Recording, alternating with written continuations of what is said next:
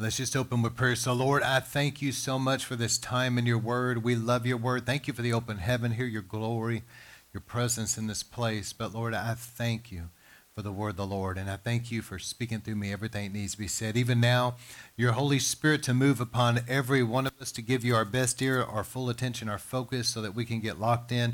I thank you, Lord, for that. I thank you that we're tuned into you tonight by the Holy Spirit who's moving upon us to give us good soul of hearts and minds and lives and anointed eyes and ears to see and hear as your Holy Spirit just broods over us and, and draws us into the Word and opens us up to understand. Sometimes in our own selves, we have a hard time understanding certain things. But Lord, I thank you by your Holy Spirit, we can understand. Lord, wisdom and grace.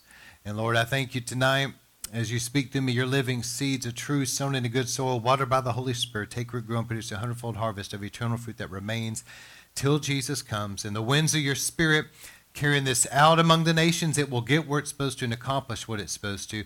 Lord, we thank you for it. And any birds of the air, Jesus said, that try to steal the seed, in Jesus' name, we agree together. We bind anything of the enemy right now that would try to hinder this word. It goes now in Jesus' name and back off. And Lord, I thank you for your angels just clearing out any hindrance. And everything's going to be accomplished. And then through this time in the word, that's God's will to be done. For your word will not return void, but accomplish that which you sent it for to do. In Jesus' name we pray. Amen. All right, now I'm going to get into part two of the God of Blood covenant. So I need to say this in the recording. If you did not hear part one, you do need to go back and hear it. Not that you have to hear it before this, but you need that information.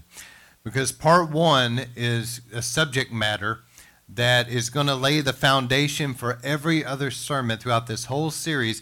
And I, I, plan on spending some time with this. I know there's going to at least be 12 parts, maybe more. So we're going to spend a lot of time. And I believe that this sermon series is going to increase people's faith, it's going to help you. And so tonight I'm going to look at the subject of God's faithfulness. So God has cut a covenant with his people. And how many knows, I'm going to get into this next week, but how many knows we are not always necessarily as faithful as we should be to the Lord. But with that said, God is always faithful to his side of the covenant. And that's what I'm looking at tonight. Okay, I talked about last week what is the covenant, what does it look like, and then this week I'm going to talk about God's faithfulness to it.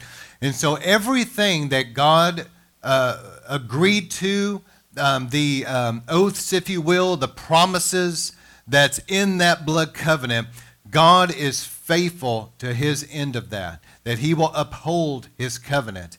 And I, that's what I really want to zero in on because I want people to have faith. How many knows that we need to have faith?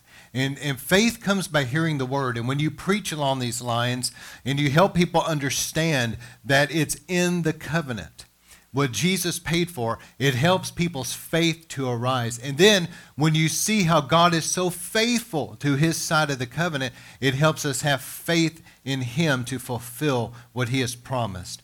All right, so Zechariah uh, chapter 9, verse 11.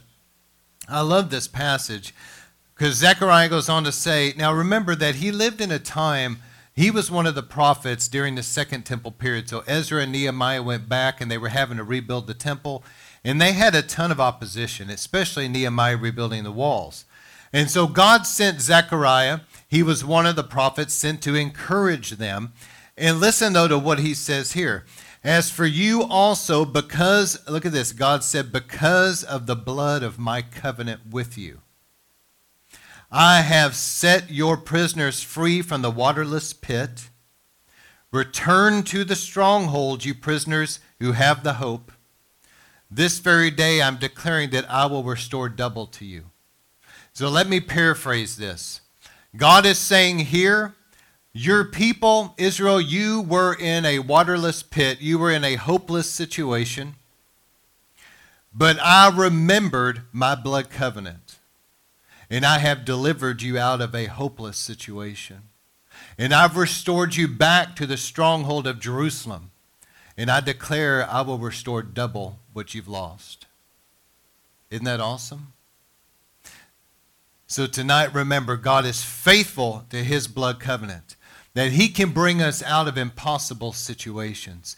God can break through, and even the most desperate times, times that things seem so hopeless, God can deliver us out of hopeless situations. And then as he restores us back, he says, I'll even restore double what the enemy has stolen. Isn't that awesome? So, with that said, who are this true seed of Abraham? Because God told Abraham, I'm going to make you a great nation. And through you, all the nations of the earth will be blessed. Okay? So God said that I will bless you, I will make you into a great nation, and all the nations of the earth will be blessed through you. So it was never God's intention that Abraham only be a blessing to the Jewish people alone, but that he is a blessing to all nations. Okay? So, and the Bible goes on to say in another place that Christ was crucified before the foundations of the world. So, this was God's eternal plan was that he would use Abraham, but through him he would be a blessing to all nations. Now, I want you to see this tonight. And God told Abraham, I will bless those that bless you and curse those that curse you. So in Galatians 3 6, who are the true seed of Abraham? Galatians 3 6 says this Even Abraham believed God and it was accredited to him as righteousness. Therefore, know that those who are of faith, are you of faith, River of Life? Y'all look this way and give me your best here tonight. Let this get in your spirit tonight. I know, I know sometimes we're at a season right now that there may be a little bit of spiritual warfare out there, but let this get in your spirit tonight. Okay? The Bible says, even Abraham who believed God, it says, therefore know that those who are of faith, are you of faith? Are you of those that are born again? Okay, he said, those that are of faith are the sons of Abraham. As the scripture says, for seeing that God would justify the Gentiles by faith, preached the gospel in advance to Abraham, saying, In you shall all the nations be blessed. So then those who are of faith are blessed with faithful Abraham. Okay, so let that get in your spirit tonight that you are a son or a daughter of Abraham. And that by faith in Christ, you have been brought into the covenant with Abraham, that by faith you walked, like I talked about last week, you walked in that bloody soil with Abraham, and God cut covenant with Abraham and with you because of your faith. Is everybody catching this tonight? And so the blessings given to Abraham are your inheritance. You are the seed of Abraham, born of God, circumcised in the heart. And then it goes on to say in Galatians 3:26, for all for you are all sons of God through faith in Christ Jesus. For as many of you were baptized into Christ have put on Christ. There is neither Jew nor Greek, neither slave nor free, neither male nor female, for all are one in Christ Jesus. And if you are Christ's, then you are Abraham's seed and heirs according to the promise. So everybody say, I am of the seed of Abraham and the oath and blessings of Abraham is my inheritance. Get that in your spirit. Because, see, the reason I keep saying that phrase is because this produces faith in people. You have to understand, God saw this. Christ was, was crucified before the foundations of the world. God knew before he formed you in the womb who you were and he had already preordained so many things. Listen, when Abraham walked in that bloody soil, you were in that, uh, that cut covenant with Abraham. You are a son or a daughter of Abraham, and you share in that covenant. And Abraham was blessed in all things. So I'm going to show you something that means a lot to me. I've shared this in River of Life before, but I want to share this again tonight and just kind of get this on a video. And also, those that are just hearing this and you can't see this, you could always Google a seven branch menorah. So, this seven branch menorah I'm holding up here is just an illustration. But if you read this on your own time, it's not in the notes, but Romans 9, 10, and 11, the Apostle Paul talked about, and he compared uh, the nation of Israel with an olive tree. And he goes on to say that there's natural branches, which are the Jews that have been born again. And then there's wild olive branches that have been grafted in, which are the Gentiles that are brought in. And he, and he said that all the branches, though, share in the nourishing sap, the root system. Okay? And so in the tabernacle of Moses, when you went through that, you went in the outer court and got past the bronze altar the sacrifices t- would take place to the laver, and then you went into that first uh, curtain, you went into the holy place. There was a table of showbread where there was unleavened bread and the fruit of the vine, which represents the communion table, but on your left there was a menorah, a seven branch menorah. And I want to show you something about this because in the book of Revelation, the first church that Christ referenced was the church of Ephesus. And he said to return back to your first love, or he said, if you don't, I will remove your lampstand. And he was referring to the menorah. All right, so why did the Lord say, I will remove your lampstand? This is a little bit deeper, but do a study because it's interesting. When it said return back to your first love, everybody just assumes that's some kind of like a zeal or something. But in the Greek, it reads supreme love feast, and it has to do with the communion table.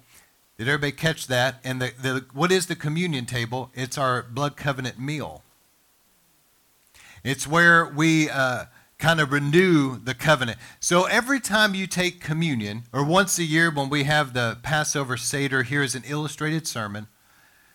It's a way of, for example, those of you that are married, you can renew your vows in a ceremony, but you were married all along. You're just renewing your vows.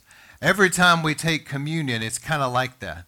You're already the Lord's, but you're kind of renewing your vows, so to speak. You're, you're um, going back over the fact that I am a son or daughter of Abraham. I am a, a, a, a child of blood covenant.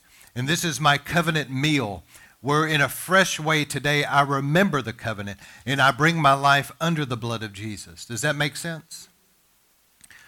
So the Lord spoke to the church at Ephesus and said, Return back to that supreme love feast, that communion table. He said, If you don't get back to that and deal with some things, because how many knows when we take communion as a church, we examine ourselves. We make sure that our lives are right with God. That's connected to what the Lord's saying there. Get back to your first love. Get back to the things you were doing before. He said, If you don't, I'll remove your lampstand.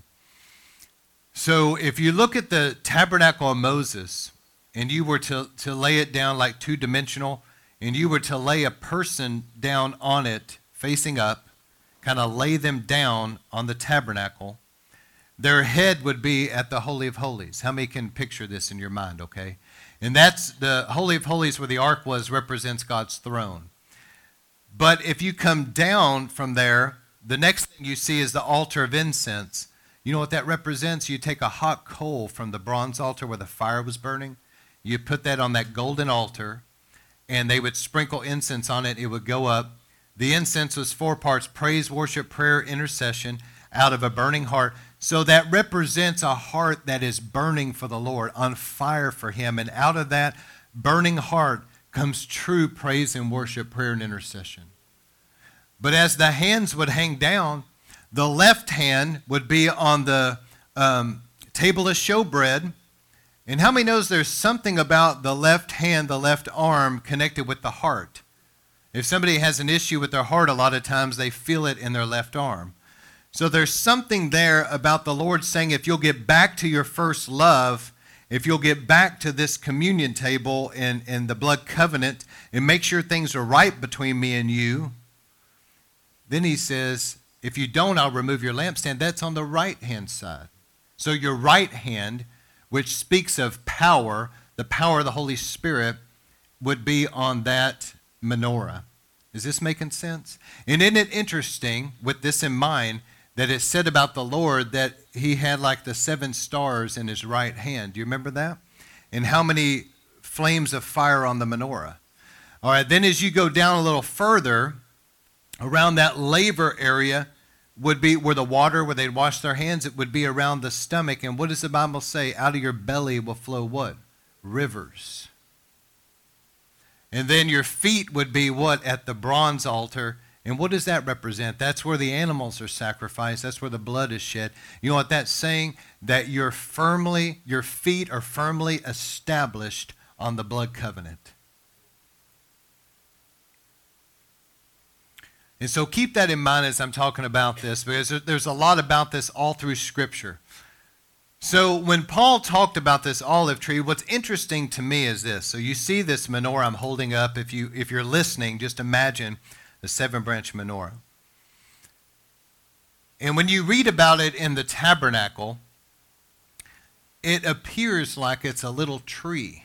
Now it's beaten out of pure gold, and it was beaten into a certain way where it would have a knop, a bud, and a bowl up all the way up the branches here. There was four different ones: a knop, bud, and a bowl, knop, bud, and a bowl, knop, bud, and a bowl, etc. There was four of them, and then on each branch that was connected to the center, there was three sets of three.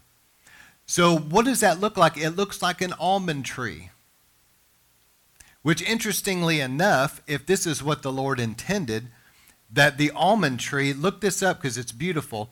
In the nation of Israel, every spring, the very first thing to bud and bloom is the almond tree, and it puts out these beautiful white flowers. And it's really pretty. It's the type of thing that people go and take pictures by. So it looks like, from the knop and bud and the bowl, it looks like an almond tree, but also at the top there would be these bowls, and each one of these would be filled with pure oil. And so it also seems to be like an olive tree, which is interesting. So let me, let me just kind of paint a picture here. On the day of Pentecost, when the Holy Spirit was poured out, and it was the birth of the church, what did God give us at Pentecost? His Holy Spirit, right? If you go back before that, 1500 years on the day of Pentecost, what did God give the nation of Israel when he cut a blood covenant with them? He gave them the Word of God, the Torah, through Moses. So listen to what I'm saying. God has a family tree. Did everybody catch that? And to his true family tree, he has given us what? His Word and His Spirit. And it's represented in this menorah. This represents God's family tree. And in this family tree, remember I said there on this center branch, the center branch represents Christ. Isn't that awesome? So it says, out of a stump would come a shoot of Jesse. Remember that? And so the stump here represents the patriarchs. It represents this foundation area, the, the faith of Abraham passed to Isaac, passed to Jacob. It's their faith. Jesus said about Abraham, he saw my day. So the foundation here is the covenant that God cut with Abraham. And Abraham had faith in the one who was to come. Did y'all, did y'all see that? Every, did you know everybody that died before Christ on the cross died in faith in the one who was to come? So they were looking in the future, and they, they every time they offered up a sacrifice at the temple, they did so in faith that one day the promised Messiah would come and fulfill all of this. So they were looking, now we look back at the cross at what was completed. That's important for where this is going. But this foundation here was the covenant that God cut with Abraham. Out of that, the nation of Israel came, and there was a shoot, there was a branch that came forth. This center branch that everything hinges on is Christ. He is the Word become flesh and dwelled among us. And in that center branch, there was a knop, and a bowl a knop bud and a bowl, a knop bud and a bowl, a knop bud and a bowl. So there was 12. And then if you take all these three on the side and you add it together, you have a total of 39.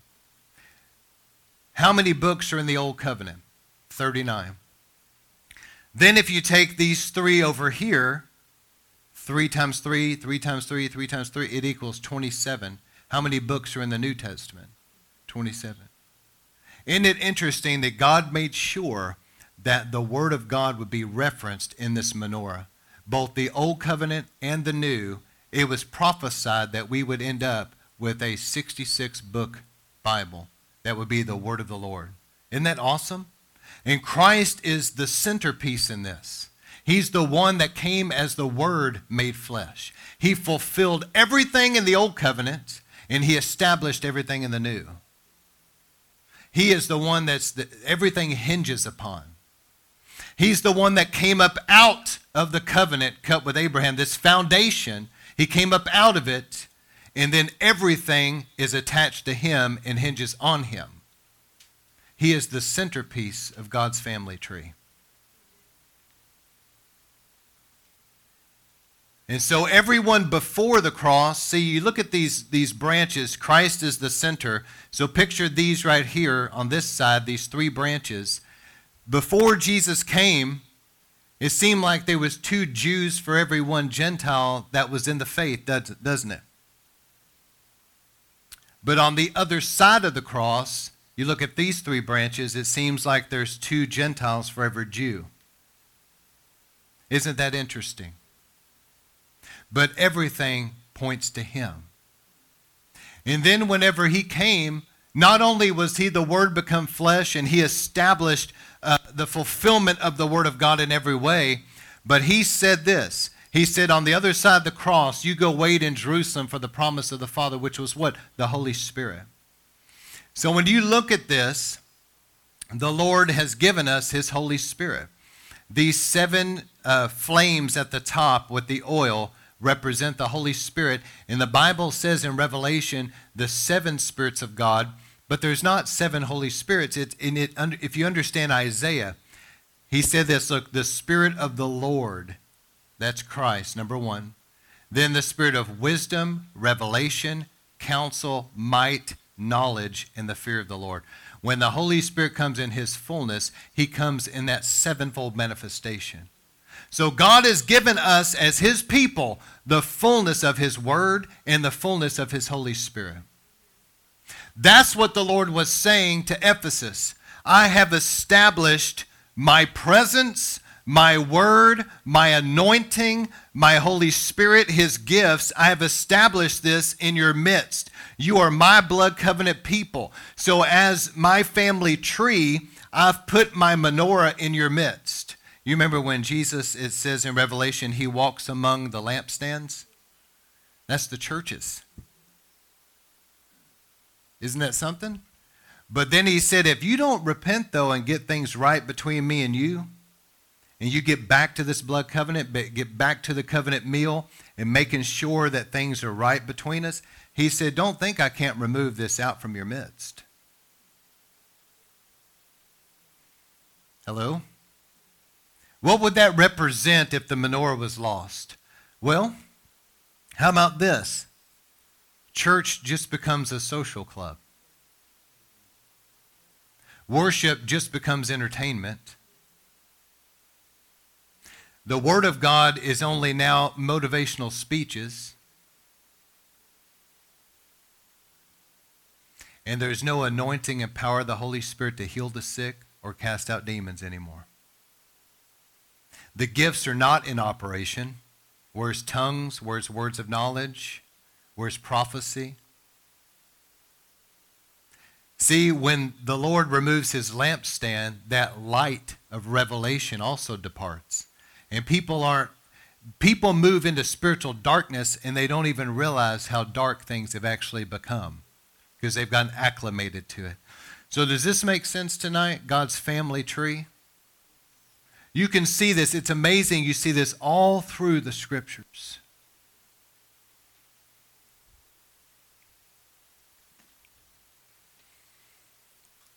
the mystery of the menorah. But I want to show you tonight, as a people of blood covenant, that God has given you His word, He's given you His spirit. And last week, I talked to you about all the different things that was paid for in the covenant. Okay? Everything Christ paid for, the blessings given to Abraham, it has to do with what? Health and prosperity and favor and fruitfulness and victory and, and your needs being met and all these different things, it was paid for in the covenant. So I want to show you something that any time that we're in trouble and we need the Lord's help, How many knows that God will remember his covenant? You, you can come before him, and I believe it pleases him to do so, and say, Lord, I am in covenant with you. I am a son or daughter of Abraham, and you promised these things in the covenant, and I really need your help here. And you begin to seek him, the Lord will remember his blood covenant. And let me give you some scriptures. The God who remembers. Everybody say that. The God who remembers. So Genesis 8 1, I'm just going to show you that, that God has a pattern of doing this, okay, through Scripture. Genesis 8 1, you remember when judgment came on the world by, in the way of the flood, and God told Noah to build the ark. But look, look at what it says in Genesis 8 1. But God remembered Noah. He had given Noah his promise that I will protect you and your family and I will reestablish things with you. He had given him a covenant, given him a promise. And did you know why Noah took seven clean animals was for, for sacrifices? He came out of that ark and built an altar and sacrificed animals, and it kind of purified the world, if you will, from all that incredible evil that was there before him. And there was something called the Noahide laws that people adhered to before um, the days of Moses. So it says God remembered Noah. And then in Genesis 19 29, it says this Thus it came about when God destroyed. Now remember that Lot, for whatever reason, chose to live in Sodom. How many knows that you need to use some wisdom about the company you keep? Okay? And Lot did not use a lot of wisdom. But God remembered Abraham. Look at this says, Thus it came about when God destroyed the cities of the valley, that Sodom and Gomorrah, that God remembered Abraham and sent Lot out of the midst of the overthrow. Some of you are concerned about your family. Let me tell you, just as God delivered Lot because he remembered Abraham, Don't think that the God of blood covenant will not send his angels to your children and grandchildren and deliver them because he remembers you. Yes, he most certainly will. In Genesis 30 22, then God remembered Rachel and gave heed to her and opened her womb. God remembered her. 1 Samuel 119. We know the miraculous story of Samuel's birth. Remember, Hannah goes there and she's really praying and, and weeping before the Lord at the tabernacle in Shiloh. And Eli comes out. And he, you know, before it was all said and done, Eli blessed Hannah and said, May God give you the desires of what you're praying for. He blessed her. But look at what it says in Samuel, 1 Samuel 119. Then they arose, it's talking about um, Elkanah, his wife, or wives and family, they arose early in the morning and worshiped before the Lord at the temp- tabernacle and returned back to Ramah. And Elkanah had relations with Hannah, his wife. And look at this, and the Lord remembered her. She conceived and she brought forth Samuel, one of the most powerful prophets that the nation of Israel ever knew. What about Jeremiah 31:20? Even though how many of you knows that Jeremiah lived in a day when Israel had backslidden so far that God was like, okay, that's it. I'm going to wipe Jerusalem like you would a dirty dish. They're going to be completely wiped out. And he said, I'm going to send them into Babylonian captivity. But even in that, as apostate as they become, he says, Is Ephraim my dear son? Is he a delightful child indeed? As often as I've spoken against him through the prophets, you know, and rebuked him and all that, I will certainly still remember him. Therefore, my heart yearns for him, and I will surely have mercy on him, declares the Lord. Even when we're unfaithful, God will still remember his, his side of the blood covenant.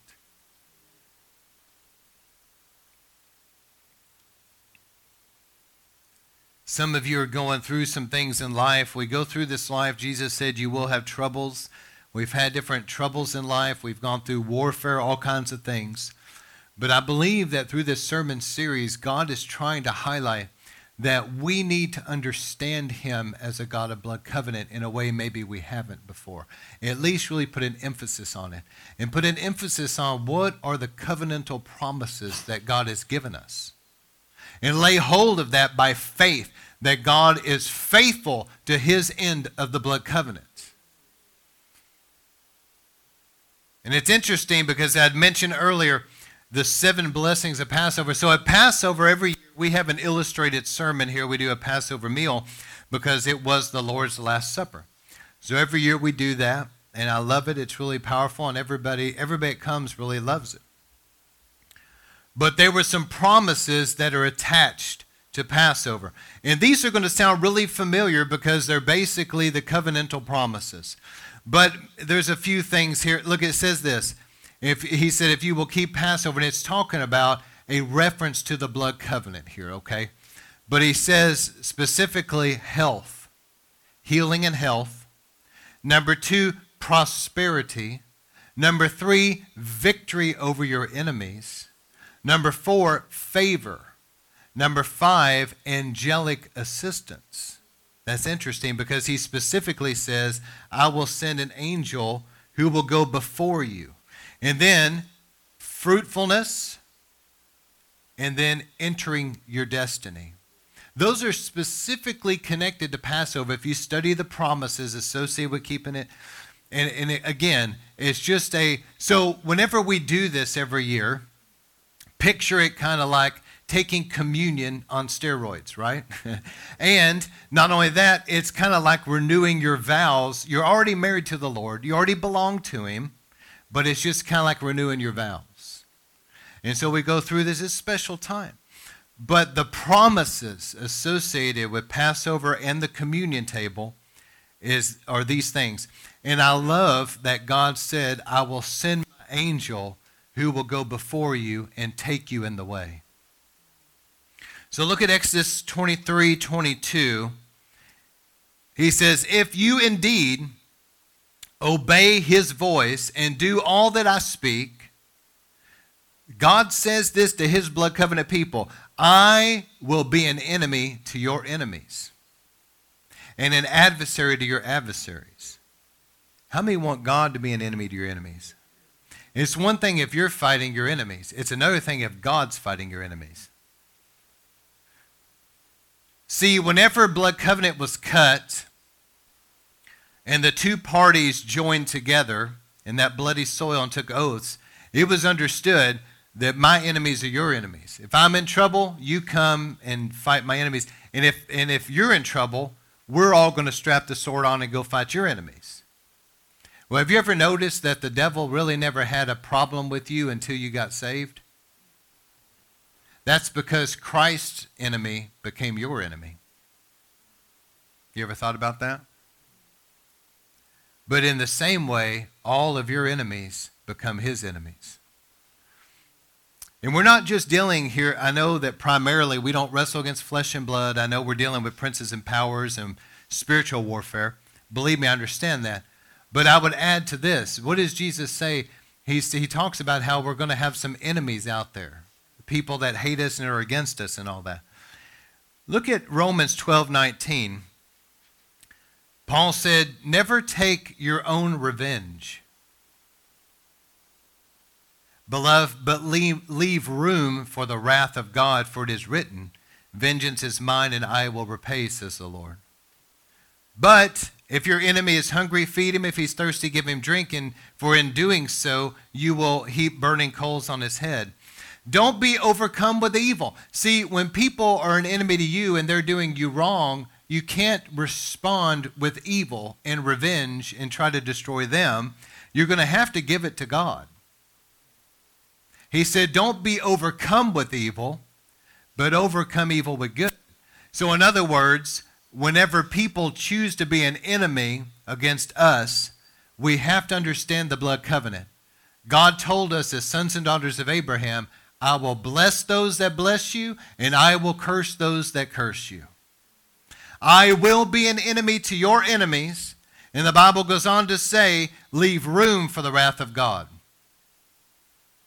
So whenever you forgive them and you bless them and you begin to pray, listen, God sees it and God will avenge.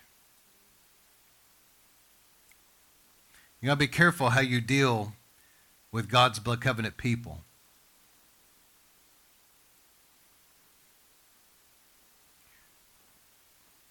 And so I'm going to close with this tonight, and then, then we're just going to pray. But stubborn faith versus weak faith that gives up. When we understand and we really have a depth of faith and understanding of the blood covenant, and in that, the promises of God, and we really get established in that. That's what I was saying last week in the sermon. Take those notes and keep going over them. I take communion every day, and I have the things in, that's in the sermon notes memorized. And I go over these things to myself out loud. I meditate on the word, I meditate on what God's promises are. And as I take communion, I'm, I'm declaring the promises of God out loud, and I'm laying hold of it, and it is so powerful. And what happens is, is that our faith gets strengthened in that. Excuse me. Sometimes things may delay, but God is always faithful to his end of the blood covenant as long as we don't give up. That's why Jesus said, pray and keep praying, but don't give up. Amen? So let me show you a few things because sometimes we're just simply dealing with complicated issues that we don't understand. But in Judges 6:25, God sent an angel to appear to Gideon and many of you know the story. The angel said, you know, great man of valor, and Gideon looks around, who, me? You know, and that whole story, and then he lays a fleece. And, you know, Gideon, by and large, was not somebody that was this, you know, man of great faith and power here. Okay, he had a lot of doubt, fear, and unbelief. But God appeared to him and still called him, and he ended up doing great exploits. As a matter of fact, God used him in probably one of the most miraculous victories in the scriptures. With 300 men, remember, he defeated this huge army with just the shofar. But look at how it all started, though. In Judges 6.25, Gideon's father's household, his, you know, his parents, his family, were worshiping Baal. Not only were they worshiping Baal at a distance, they decided they needed to build an altar to Baal in their backyard and put up an Asherah pole. And so God appears to Gideon and is saying, basically, if I could paraphrase it this way Gideon, I want to use you, but you're going to have to deal with that family stronghold that's in your backyard. You're going to have to tear that down and you're going to have to bring it under the blood of, of my covenant and to cancel that thing out. Is that making sense? Is this what God told him? Now, on the same night, the Lord said to him, Take your father's bull and a second bull, seven years old. And I want you to tear down that altar Baal which belongs to your father and cut down the Asherah pole that's beside it. And I want you to build an altar to the Lord your God on top of it. Look at what he says on top of this stronghold. God understood that this was a family stronghold that had Gideon in bondage. That might have been why he was intimidated like he was and hindered until he dealt with this. As it seems to me like Gideon was, was kind of wimpy, but later on he rose up and was actually quite bold. I think that something spiritual broke here.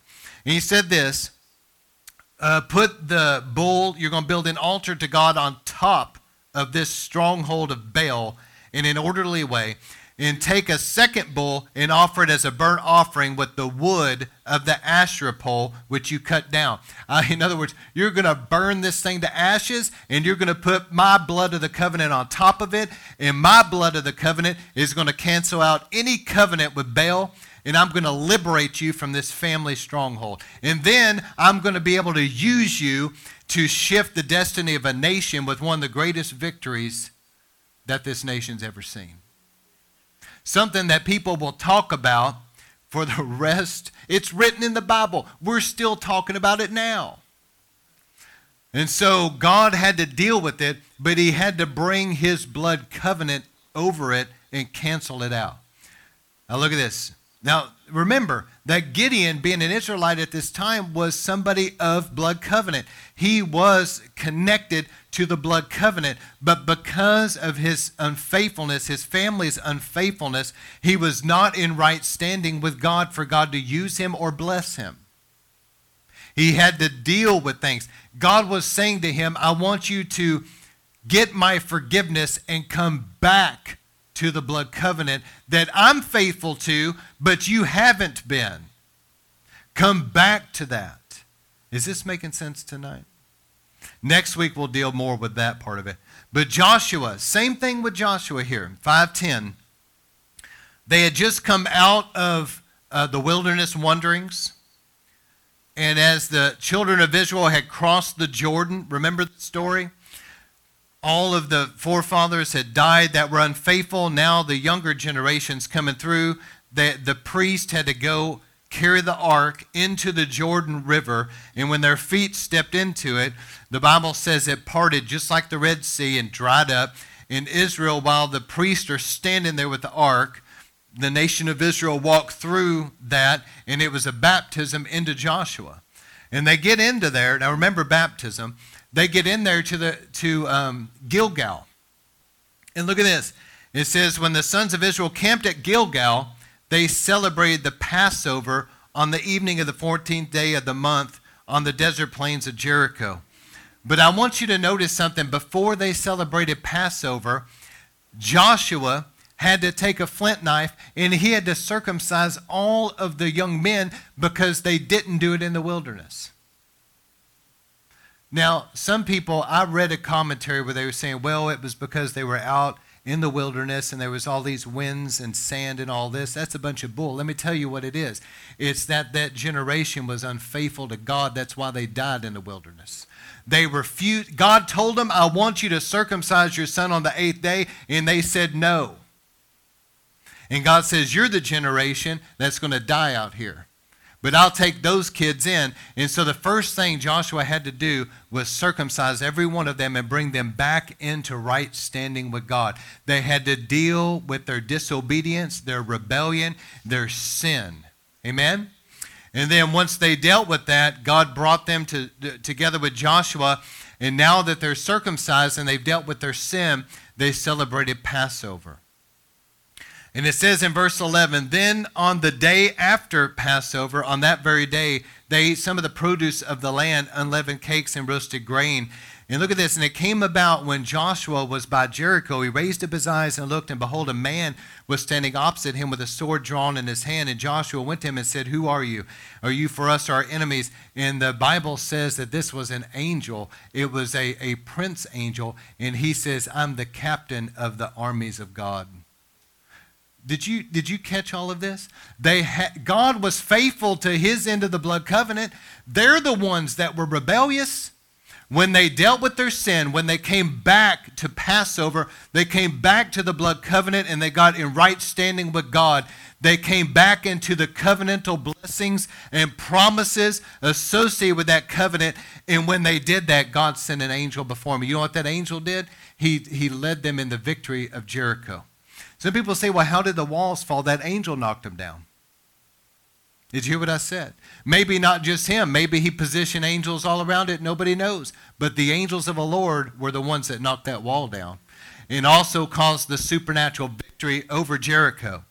So you can see here that there's a principle where God is so faithful, but if we will return to him, the Lord has never betrayed his end of the covenant.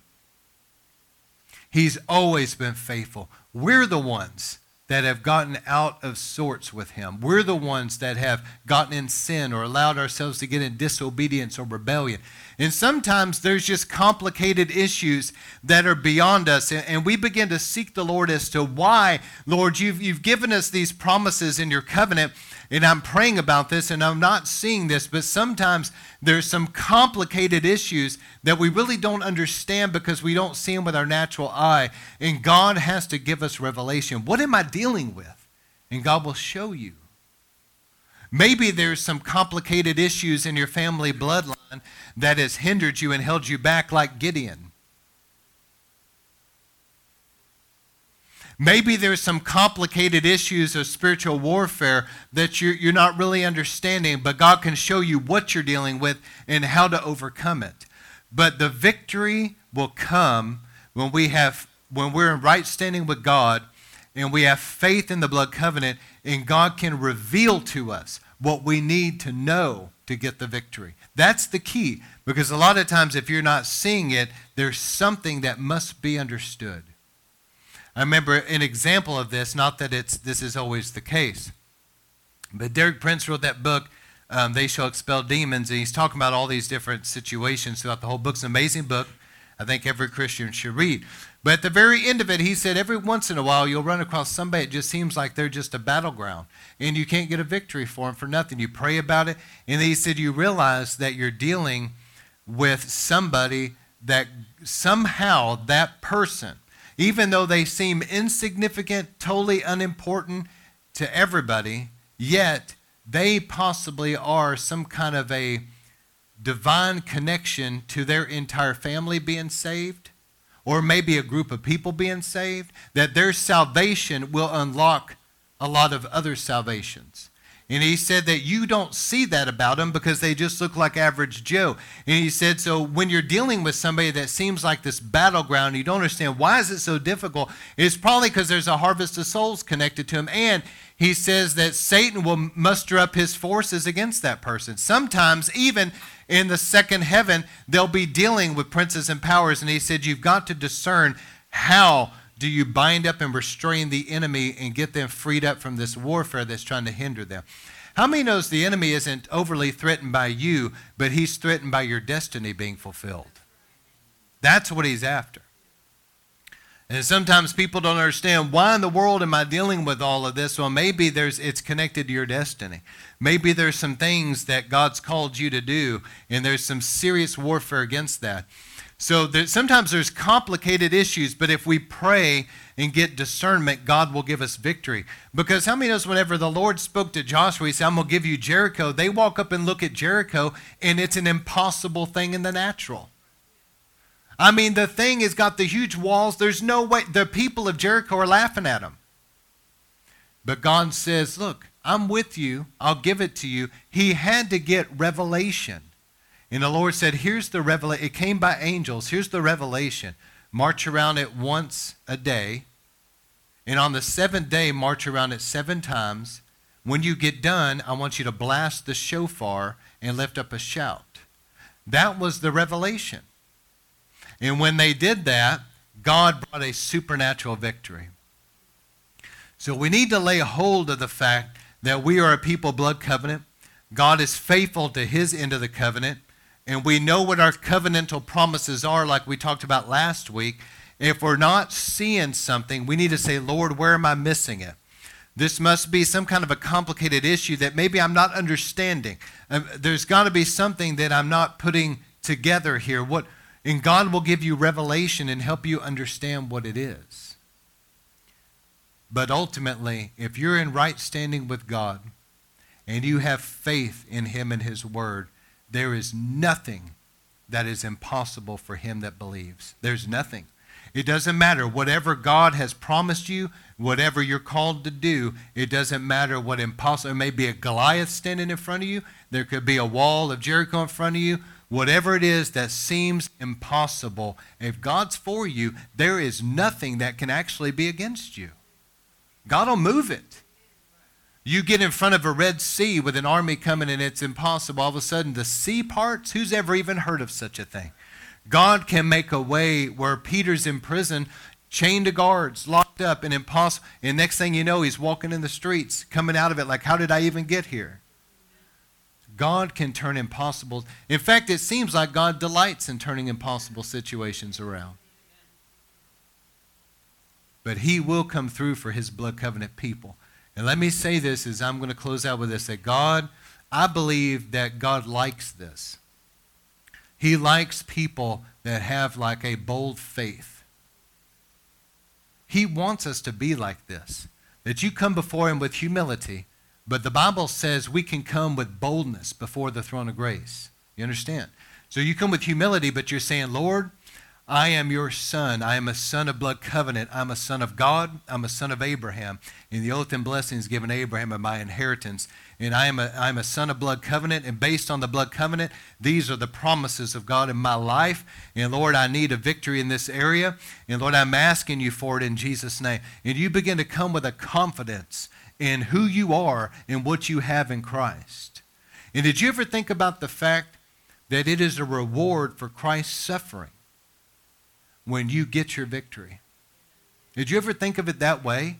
That whenever you're healed of something, it is a reward for Christ going through that whipping post. Whenever you get delivered or you get a victory, you get a testimony, it's a reward to Christ that, that I suffered for them so that they could have this. And the Lord rejoices over that and rejoices over the testimonies that come because of that. And so, Lord, we thank you, Lord, that we are a people blood covenant tonight. Lord, that you cut covenant, you are faithful to your end of the blood covenant. And Lord, tonight, as we're going to spend a few moments here in prayer, but Lord, I just thank you. I thank you, Lord, for what you're doing. Lord, help us to get this established in us, Lord, that, that we have so much faith that goes down into the fact that we are your sons and daughters, sons and daughters of God, sons and daughters of Abraham. And as the Bible says, you're with us as a mighty terrible one. That you, Lord, are an enemy to our enemies. You will arise and your enemies are scattered. Those who hate you flee before you. You will send your angels to be around us as your blood covenant people to deliver us. And they'll go before us and take us into our destiny. Lord, I thank you as your blood covenant people that you are faithful to your end of the covenant. And whatever we need, wherever it is we're lacking, Lord, you, you will be faithful to give us the victory if we faint not, if we will press in and not grow weary, and we will press in and keep praying and believing, God, there is a victory. Lord, we thank you for it in Jesus' mighty name. Listen, tonight I'm, I'm going to do this. I, I want to go ahead just whenever you're done back there, you can just kind of close it down. And I want to thank those that joined us online tonight. I pray this is a great encouragement to you. God is on the move.